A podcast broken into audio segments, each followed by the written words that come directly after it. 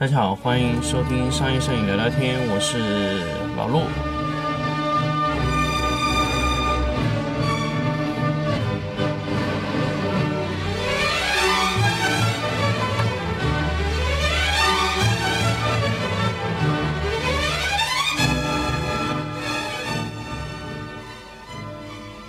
接着上一期的这个聊天的这个节目啊，我们继续来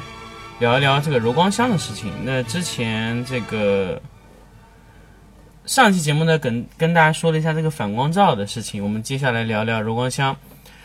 那么柔光箱呢，是一个可以说是非常简单、非常好用又非常难以操控的一种附件。那么柔光箱有很多的型号，那么按大小、按形状呢分是柔光箱比较分得清楚的一些。那么首先有正常形状的、方形的、长方形的、正方形的啊，呃，那如果再细长一些呢，形成一种条形的柔光箱。条形柔光箱之后呢，那有圆形，圆形呢有不同的大小。我在之前的节目也有跟大家讲过，圆形的柔光箱呢，它有八角的、十六角、三十二角、六十四角，更甚至有更多的角。那么角更多呢，就是让这个柔光箱啊变得更加变得像像圆一样。因为因为方的东西啊，嗯、因为在每个角支撑的时候，它必然有一些形状，边缘有直线。那么如果呃线段一多了以后呢，就越来越像圆形了。其实做方嗯、八角啊、十六角柔光箱的目的就是做成圆形的柔光箱。啊，那其实就是不同的角多了以后，它的圆形的圆度更高，那么控制起来更方便一些。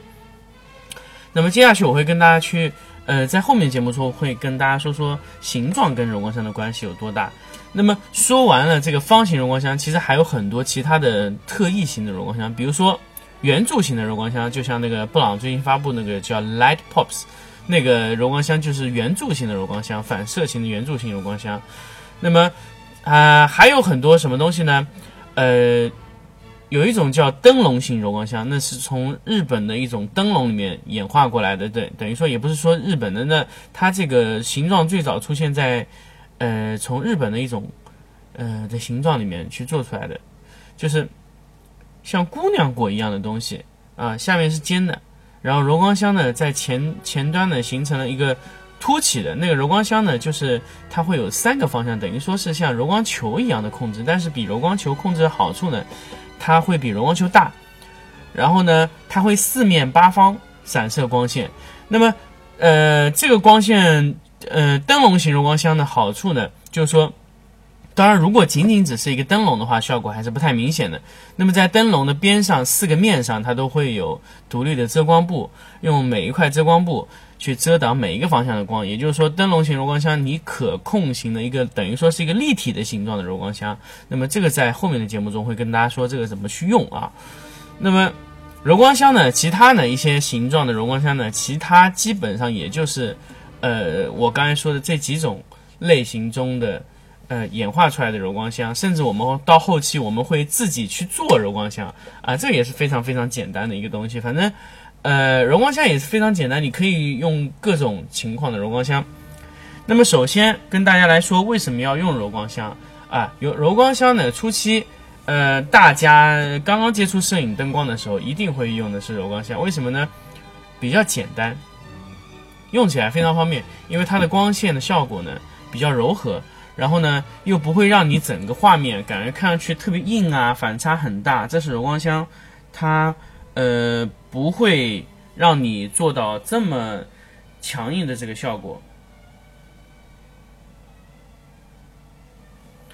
呃，我们说到后面来说一个柔光箱的一个呃，它的最重要的点啊，就是说刚才说了好用的点啊，反差小，硬度比较好，然后呢打的面又比较大，打的范围比较大，光场比较大，那么。做柔光箱，比如说我们去生产一个柔光箱，比如说一个工厂去生产一个柔光箱，最重要的是什么呢？呃，我觉得生产一个柔光箱比较重要的点是什么呢？首先光线要匀，那么怎么样要匀呢？在之前灯光的基础课第一个课程上面就跟大家说过了，就是说需要消除那个热点的效应，热点效应是很麻烦的一个事情，对吧？那个热点的情况呢，就是说中心会特别亮，那么这个热点，呃的结果会让整个画面的嗯均匀度不太好。那么柔光箱呢，首先要控制就处理掉这个热点。我们用柔光箱希望出来的光线打在墙面上几乎都是一样的。那么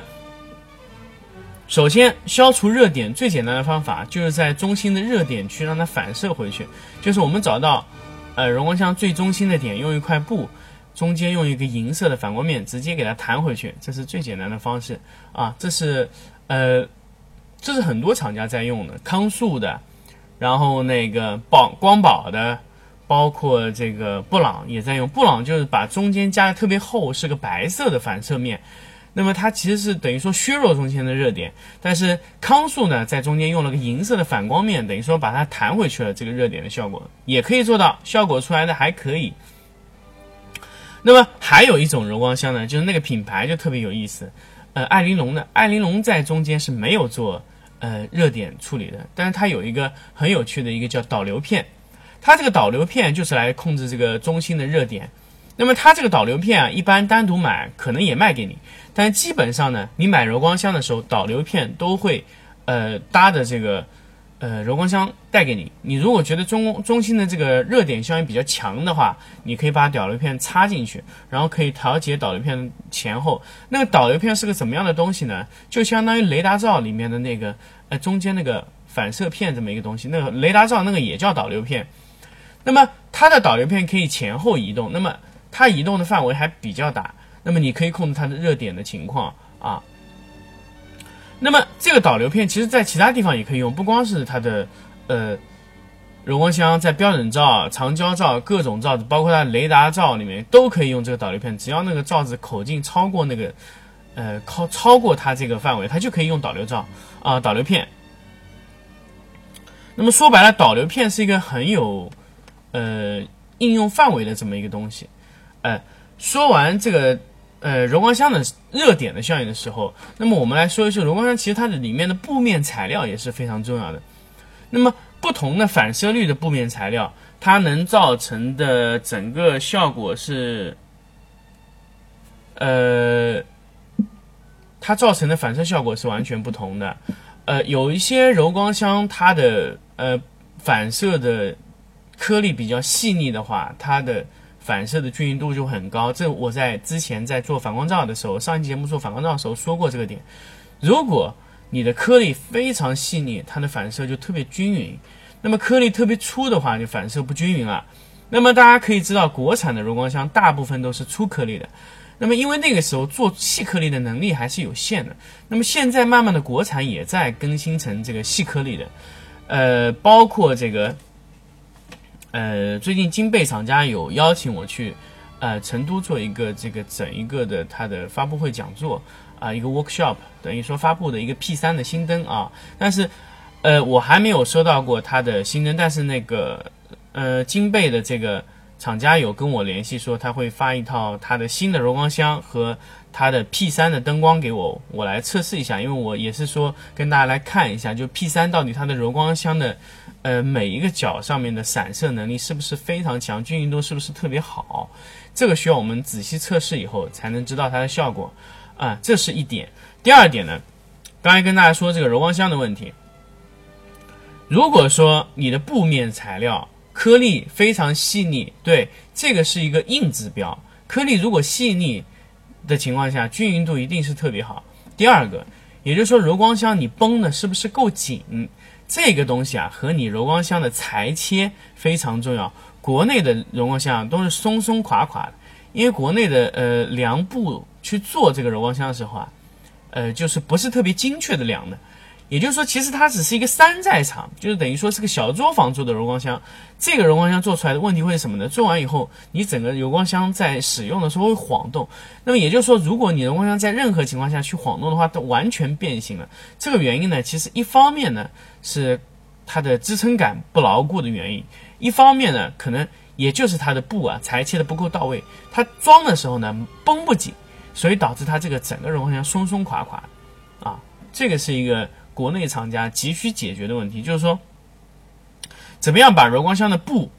和杆子的裁切精度提高啊，而不是说，哎，我大致装上去可以就行了，因为装完以后都是有很大的缝隙，导致装完以后，要不是左边多一点，要不是右边多一点，甚至夸张的时候，形状都没有办法保证是正方形或者长方形的，它会有一些偏啊，形状会就不是那么整体。这个柔光箱，那大部分情况呢，柔光箱就松松垮垮的感觉，就绷不紧的状态。但是，哎。虽然我吐槽过很多其他这种小的爱玲珑啊，什么这种国外的厂家，但是他们在做柔光箱的时候，这个我可以给大家把打保票，就是说它的柔光箱做的是非常紧的，绷的非常牢固，所以它不会造成松松垮垮的情况。那国外的柔光箱基本上就能做到这一点。那我不知道国内的厂家是不是可以去吸取一下国外这个柔光箱制造经验，呃，是不是可以自己对柔光箱的品控的这个环节上去做一些。努力，而不是说去真正去采购一些柔光箱回来，然后装上一看啊，行就行了。那柔光箱最重要的还是这个形状问题，因为我，呃，也有跟很多国内的一些灯光的厂家也都反映过，就是说这个柔光箱的形状垮垮松松的，整个装完以后呢晃来晃去的，然后呢大的长，我说方形的柔光箱能不能做的很大？哎，做不了，做不了原因呢就是说大了它更垮。那么它小的就已经很垮了，大的又更垮。那么这什么原因呢？那那人家进口的灯，比如说也是人做的嘛，对不对？也就是四根杆子几块布，它能做到两米四宽，两米四乘一米八，像康舒就有这么大了。那为什么国内做不到？所以很多原因，一个是钢管的支撑力度好不好，第二个呢，就是你布的裁切精度有没有达到这个要求。那么。如果方形的柔光箱做不好的话，那你很多柔光箱就更难做。首先，抛物面的柔光箱，刚才就跟大家说了，忘了说这个点。抛物面的柔光箱，抛物面的柔光箱是怎么样呢？就是整个柔光箱的外壳的形状，呃，整个外壳的形状，呃，像一个罩子一样。因为一般的柔光箱的形状不就是方方的吗？它这个柔光箱的形状。像圆弧形一样，像抛物线的一个截面一样的，等于说是抛物线形状的 一个柔光箱。这种柔光箱呢，首先它具有反光罩的特性，哪怕你里面不装柔光布也可以。那么这种柔光箱呢，呃，就是有一定的定向能力，甚至有一些。会去调节光芯的能力，当然，你这做反射型的抛物线柔光箱的时候，就是可以做到这个情况的。那么还有一种直射型的柔光箱呢，那这种就是利用了它等于说反光罩的特性，就去掉了这个控制热点这个功能。像神牛有 P 九零 L、P 幺二零 L 两个抛物线柔光箱，我有测试过。还可以，它的里面的反射率还可以，但是呢，国内的这个抛呃柔光箱的布啊，它选择的还真的就是普通的一些反射布，那确实就是从反射率上面来说损失还挺大的。那么这个是国内厂家是急需要解决的一个问题啊，抛物线的布，然后抛物线的柔光箱绷紧的程度，呃，就绷紧以后就是松松垮垮，还有一些什么绷不齐的情况，那这种情况对于柔光箱来说其实是致命的问题。如果说你是要专业操作的话，这个问题就比较致命了。所以为什么国内的一些厂家、国内的灯光厂家生产的产品，最后就是说，在真正的非常高端的用户上来说，就用起来非常吃力，或者说选择的特别少的原因，其实还是在一些细节的呃处理上是不到位的。比如说不，比如说形状啊这种情况，大家一定要去处理处理。因为我老陆开商业摄影聊聊天，因为是也是为了。呃，一方面呢，我觉得是跟大家去探讨一些呃技术上的问题；另外一些呢，也是想希望一些灯光的国内的灯光厂家能听到这个节目，对自己的产品去改进。当然，在老陆做第一季的节目时候和第二季节目，都现在我做第二季节目的时候，从良心上来说，确实国内的厂家升级是非常非常大的，因为我相信没有一个呃随便哪个摄影师可以否定说。中国的闪光灯厂家在去年、前年这两年，嗯，在闪光灯的设计的上面是大量的赶超。首先，我觉得，首先把这个灯光的性能技术把在国内完全提上来，那我觉得首先还真的是有个叫高高能的厂，后来就是神牛。但是高能它就是叫潜力很猛，后后劲不足。因为高能已经非常久的时候没有开发过呃新的产品了，因为它确实非常老套了，所以它也没有升级过很多东西。虽然它东西不错，但是从从一种角度上来说，它的东西就做的呃百年不变，就是它创新的意识就比较差一些。那么神牛它不停的升级，那神牛的这个升级的力度啊，呃，就是它带动了非常多的国内的厂家，这个这个去来做这个事情。那真的中国的这个企业真的是这样，就如果有一个企业就特别超前的，它会带领一大堆企业都往前走。比如说最近有看到这个金贝。它发的 P 三的 P 二的这种高速闪光灯，还有包括它的 HD 六幺零的这个闪光灯，这虽然我没有拿到过，但是从指标上来看还是非常不错的啊。就是它的耐用度来上，耐用度上面来说，还是需要经历这个市场检验的。当然现在。呃，在没有市场真正检验过，或者说是你也没有去真正用过 HD 六幺零 P 三这种闪光灯，金贝的 P 三 P 二这种闪光灯的情况下去，去去给 P 二 P 三这 HD 六幺零的金贝下定论，说这个灯也就是这么差。其实我觉得也没有必要。当然，很多朋友说，哎，老陆你是不是嗯给金贝开开课充值的？但是金贝老的灯，老陆不否认，确实差，是真的差。金贝老的灯是真的容易冒烟，这确实是问题很严重。那么，它现在的 HD 六二零，它应该是完全更换了线路，包括神牛在早期的那批闪光灯上也是非常垃圾，包括神神牛现在在卖的一些 DP 系列也是非常差，那个灯也是要冒烟，包括六百 D 啊这种这种闪光灯也是也是非常不行。不能说神牛所有都好，只是老陆在推荐的，就是说神牛大家去买闪客的啊，还有神牛买 AD 系列那。这个本来就是等于说是神牛的旗舰系列，那么，呃，今年的时候呢，老陆有看过一些这个，呃，国内的其他厂家在做的一些牌子也是非常的超前往前做，比如说 Visco，Visco 我看到。Visco 是我见过国内卖 IGBT 线路的闪光灯的最便宜的一家，它卖的非常便宜，它一千嗯两百呃六百瓦的灯可能就卖了一千三四百块钱，真的是非常便宜。它这个灯，呃，是我见过应该是属于比较便宜的，而且它的灯的壳体也还可以，也不是说非常差的那种。那么，包括还有其他很多品牌，比如说 U 二也在做了，那么欧宝啊什么都在做这个事情，大家都在做这个 IGBT，等于说现在的 IGBT 是一个潮流。那么做了这个潮流以后，一旦国内的厂商大面积去使用 IGBT 线路的时候，那瞬间啊，国内的厂家的这个闪光灯的。制造水平和这些国外厂商制造水平就拉大了、拉小了非常大一截的差距。以前就觉得国内非常垃圾，因为它以前没有用 IGBT 线路，在那种线路情况设计下，其实对于呃闪光灯的对比来说是很吃亏。它可以连闪，但是小的确实不行，因为以前的都是调压线路的，调压线路就是必须充一次放一次。那么 IGBT 不一样。它可以充一次放多次，等于说它可以把电容里面的能量分多次放完。但是调压型的线路是必须充满放掉，无非就是我把容量充的多少，充的少一些或者充的多一点，它把容量控制下来。但是这个线路就非常吃亏，它必须放掉以后再马上充。那你连拍的时候确实是没有那种连续充电的时候的好，因为。你非常低的功率情况下，不需要每次都满载去给主电容充电。那么对于它的辅助电容来好，它的压力都非常小的。所以这个就是，当然这个这个是另外一个话题，跟今天讲的不太一样。但既然说到这一点啊，就是还是我觉得可以，可以大家其实不一定要特别去迷这个国外的厂家。如果你暂时可以等待的话，我觉得你。或者说你真的没有必要用到这么强悍的性能的情况下，我觉得不一定说一定要考虑康素啊、艾琳龙啊什么乱七八糟这种保富图、波拉啊，非常强悍、非常昂贵的这种电箱。其实我觉得没必要，你可以等待一下，国内厂家可以一下子把这个，呃，以前看来非常昂贵的价格就做得非常低。我们可以等待，看看国内厂家是不是有这个需求。如果你可以，呃，使用比较小功率的东西就。不需要去做这么大功率的东西，你可以等待的话，我觉得还是可以等等，看看国内厂家在未来的时间里面会发展出什么样的东西。那么在这里呢，其实也是跟想跟大家去聊一聊柔光箱，就是在这个环节上的问题。那么国内其实真真正正自己去做柔光箱的品牌非常少，据我所知好像是没有。包括金贝，包括神牛，它其实都是采用外采型的，它也真的不是说，哎，我自己去做一个柔光箱，还真的不是，就是它它的那个柔光箱的配合度啊，还真的是不太一样。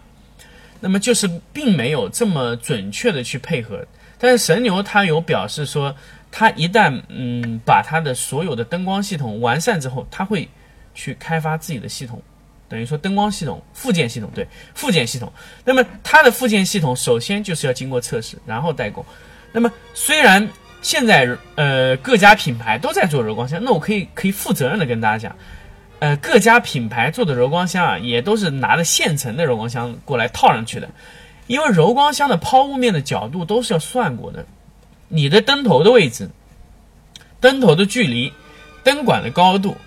这个都是和柔光箱有关系的。所以首先厂家必须把灯管的高度的标准定下来，就是每一个厂家露出。保呃卡口外面那个形那个那个高度必须固定，固定了以后，咱们再来慢慢去做这个附件，因为我们附件要去测试怎么样的角度会比较好，做多个柔光箱测试，测试到一个哎我觉得比较好的情况下，考就按照这个标准去做。首先你这个形状得固定，然后再我们去设置这个要求啊，这个是我们需要很多很多时候去仔细的弄的啊，这个是一个一个点。那么柔光箱又说回来，呃，柔光箱的情况。那么柔光箱不同的柔光箱呢，它用处还真的不一样。柔光箱有很多种，简单来说，拿布拿布怎么粘这个问题，很多朋友以前问我，哎，老卢为什么有些柔光箱的布是贴在外面的，就是包在那个柔光箱的外侧，有一些布呢是包在柔光箱的内侧，哎，这是什么原因造成的？它起的作用是什么呢？好，在这里呢，今天统一给大家解答这个问题。如果把布包在外侧的柔光箱呢，叫漫射性的柔光箱。这种柔光箱注重是什么？注重是大面积的反射，然后让柔光箱在布的里面充分的反射，然后让柔光箱的开角会非常大，就是你很难去控制它的柔光箱的前后左右的位置，因为它反射的点哪哪都是，就散的一塌糊涂的。那么这种柔光箱呢，就是说光场又大，柔度又好。但是光场有时候你不想做的这么大怎么办呢？好，这个时候就出现了一种叫，呃，国内叫专业柔光箱，国外呢也叫这个这个名字，但是我觉得这个不形象。我觉得我更喜欢叫它为深口型的柔光箱，也就是说它的柔光布是贴在大概将近柔光箱的外侧的最外侧的沿的大概三到五厘米以内，就那个布啊。贴在柔光箱内侧，那么这这个情况下呢，柔光箱就有一定的指向性的能力了。就柔光箱它不会跑到哪儿哪儿都是，它不会在任何地方都都达到。那它可以把光场收的很小，至少它可以在四个面上收的很小。这个时候，人家就说：“哎，老，那我能不能把它收的再小？”可以。这个时候呢，就出现了就柔光箱里面的三格，也就是说柔光箱里的蜂巢。那么蜂巢有两种，还真的是有两种。第一种蜂巢呢。竖向的，就是柔光箱只是在一个方向上帮你定向，一个方向上定向，你可以是横向或者竖向，可以随便选择。这种是单向蜂巢，就是让柔光箱只是在竖向的方向上给你定向，这是一种。第二种呢，就是像三格一样打格子，就是两个方向都定向。那么这种就是也是一样。那么有时候你只需要一个方向上去定向就可以了，另外一个方向你不需要定向，OK，那你只需要选择条形的。一个方向的蜂巢就可以了。那么有时候你需要两个方向都定向，那你就选择格子的啊。那么竖向的柔光箱和格子的柔光啊呃竖向的蜂巢和格子的蜂巢呢，唯一大的区别就是你的功率损耗是要翻倍的。如如果你要保证功率又只是只是想保留一个方向上的蜂巢呢，那你可以买那种竖条单是竖条的蜂巢，有的。国内我不知道有没有，在呃国外的市场有的。那国内我看看有没有呃山寨的这种厂商去做这个产品。呃，这个做完是非常好用的。还有一个东西呢，就是说，有时候我们去用柔光箱，我们可能只想用到中间这么一条，因为我是一个比较大的方形柔光箱，我变成条形柔光箱怎么办呢？好，这有遮光布，它可以把两侧遮掉，用这个，用这个叫什么？用它的魔术贴可以遮掉两侧，就留中间一条。这这个东西呢，和真正的条形柔光箱是有区别的，因为它的反射以后，它控制在那个条上是不一样的情况啊。两侧的控制和真正的一个条形柔光箱不一样，这样效率是不一样，因为你是被遮挡掉得到这个条形柔光箱，所以你的效率是很低的，而且你的两侧的遮挡的深口也是不一样的，所以你如果真正长时间要使用条形柔光箱呢，我建议你直接买一个啊，不要去这种遮挡是没有意义的啊。那遮挡呢，在偶尔的一个情况下有用。但是你不是经常用的情况下，你可以用遮挡片啊。那么说完了这个柔光箱以后呢，再说一说刚才说的条形立体柔光箱。立体柔光箱呢，其实就是把柔光箱的面往下延伸了一点，像柔光球一样的东西。当然，它的后侧呢，经过反复的反射啊，柔光球呢是很很不好用的一个东西。我不知道现在还有多少人在用柔光球，因为有了柔光灯笼型柔光箱之后，柔光球简直就是一个非常鸡肋的产品啊。柔光球它散的到处都是的。那么柔光球的形状又特别不好，因为它是不经过反射，它还是有很大热点效应的。那么，呃，如果是你用灯笼型的柔光箱，就完全可以屏蔽掉这个问题，因为灯笼型的柔光箱它是在内部进行大面积的反射，然后控制掉热点以后打到那个面上，它可以保证面上每一个点都几乎一样的。但是柔光球是做不到的。唯一的好处呢，就是柔光球便宜。灯笼型柔光箱非常贵，而且灯笼型柔光箱可以它自带可以遮挡，比如说我遮挡左右两侧，那上下两侧反，呃出光可以，这个可以啊，它可以只出只出一个方向的柔光，对吧？这个是可以做到的，但是呃柔光球就非常麻烦，柔光球就全部挡漆板，那你这个灯架的损耗就非常大，而且还不一定挡得干净。因为它有可能会漏柔光球，这个东漏西漏的，所以柔光球啊，大部分人用啊都是配合大力胶用的。用完以后呢，柔光球啪啪啪，后面全部贴满大力胶，就直接就是后面不反射了，只用它前面那个半的圆形的位置。大部分用的都是这个情况，没有说真的就是说整个柔光球是反光，那很少的，几乎都是下侧被挡掉。还有一些柔光球就是可能特殊情况下用一下。比如说要拍一个发光的球体，让它把柔光枪抱在手里，这种情况有的，但是非常少。这种柔光球的用处就非常少了。所以你如果买一个柔光球，我还不如建议你去买个灯笼型柔光枪，这个的出球面的效果非常好啊。这个说完以后呢，就是咱们接下来聊一聊那个，呃，聊一聊这个叫什么，嗯。自制柔光箱，自制柔光箱呢？其实我在第一季的节目说过，但是，呃，其实其实没有什么大变化。首先就是要自制型的柔光箱呢，首先你就是要控制这个面。首先这个面呢，柔光箱的外面你可以控制住，比如说，呃，你可以让灯，呃，比如说你是标准照的柔光箱，你打进去以后就是一个柔光屏，柔光屏的外侧全部要是黑色的，在上面贴一张你选择好的，呃。柔光柔光材料，那柔光材料有很多种型号，你可以自己去更换。你可以把这个第一方第一个柔光箱的位置可以控制成插片型啊，你可以自己去做啊。伸缩插片型，老陆是做成插片型的。就第一个可以更换成任何的材料柔光片，我可以控制柔光片。我在呃，我总共在柔光箱里面，我柔光箱总共做了大概有十厘米长，可以在柔光箱的每隔三点五厘米的位置插一个柔光片，我可以。根据我需要，比如说我我在一二三，我过三次柔光片，那我就在三个位置都插柔光片。我甚至可以用不同的柔光片，比如说第一、第二、第三是不同的柔光片，也可以。为什么要用不同的柔光片呢？因为你在第一道反射的时候，你只是让光点散开，但是不想让它损耗特别大。那么你第一道可以用粗小的柔光柔光材料，就是让它透射更多的。第二个呢是真正的柔光片，是你要让它做均匀的。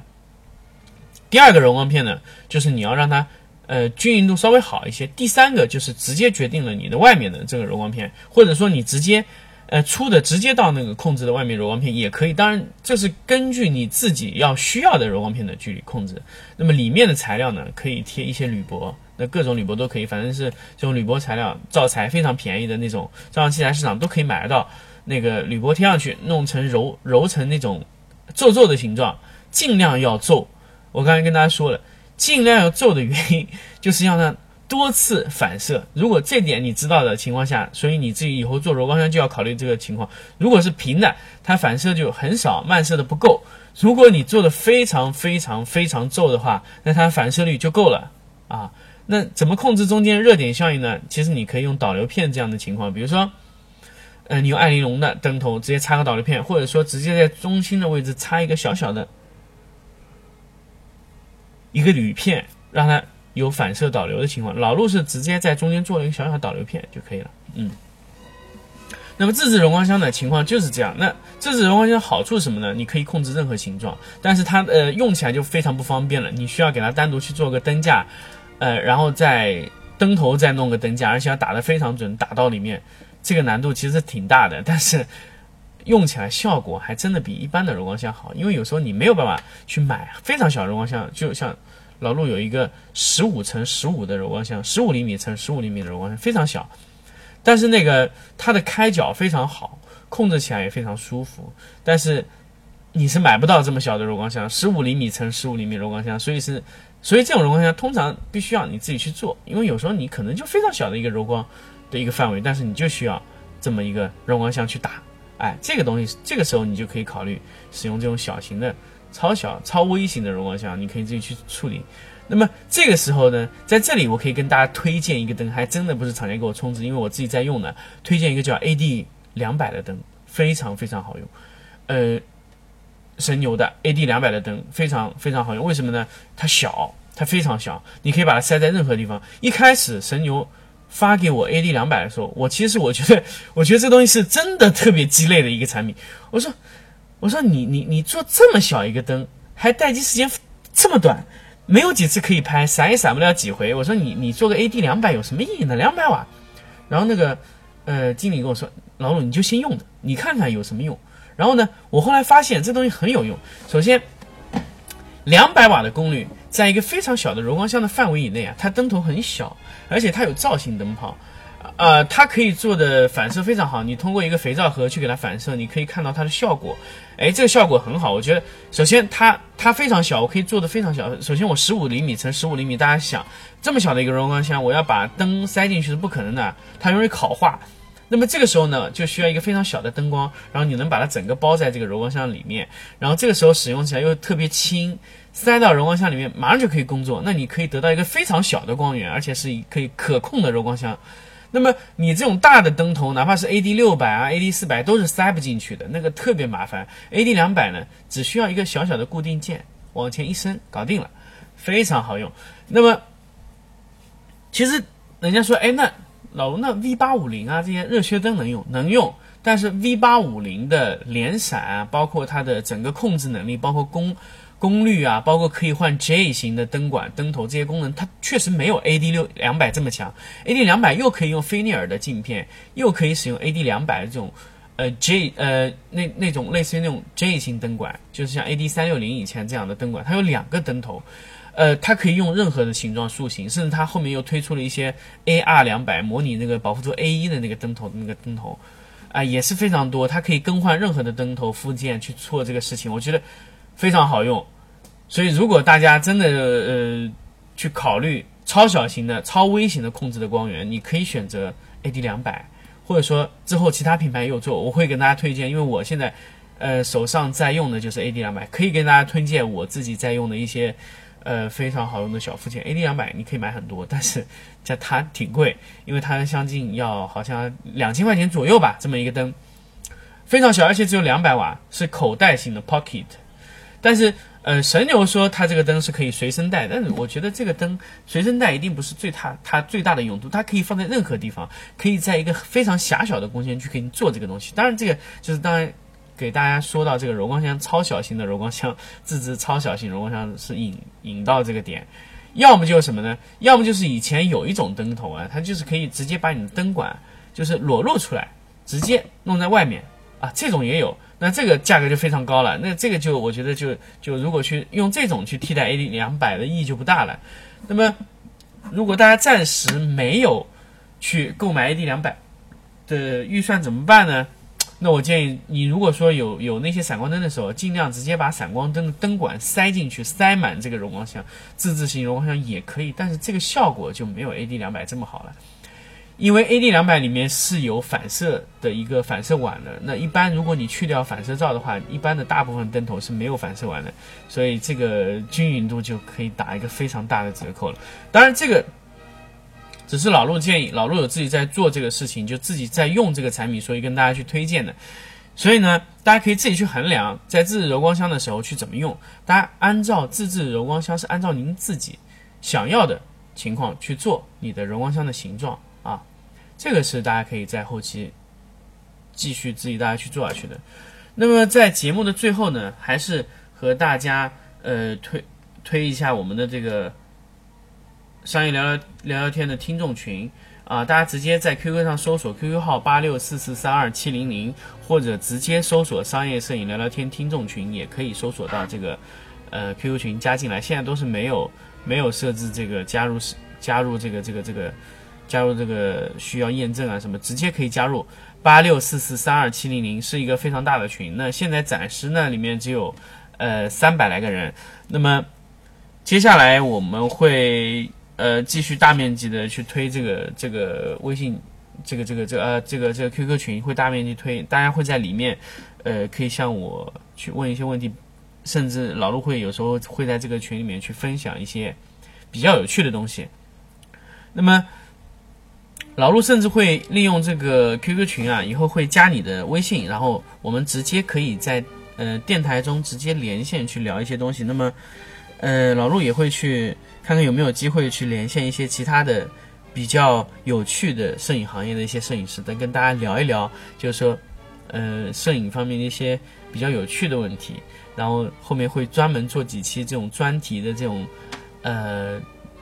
就等于说是邀请制的这种节目，老陆还没有想好，可能只是有这个想法。那如果大家其他有一些比较有趣的摄影师也想跟老陆去做一些沟通交流的话，其实我们可以，呃，采用这种录播的形式跟大家去分享。那么也可以联系我啊，老陆直接可以在那个群里面，大家可以直接加那个群啊，八六四四三二七零零商业摄影聊聊天听众群。好，那我们这期节目呢就先讲到这里，我们下期再见。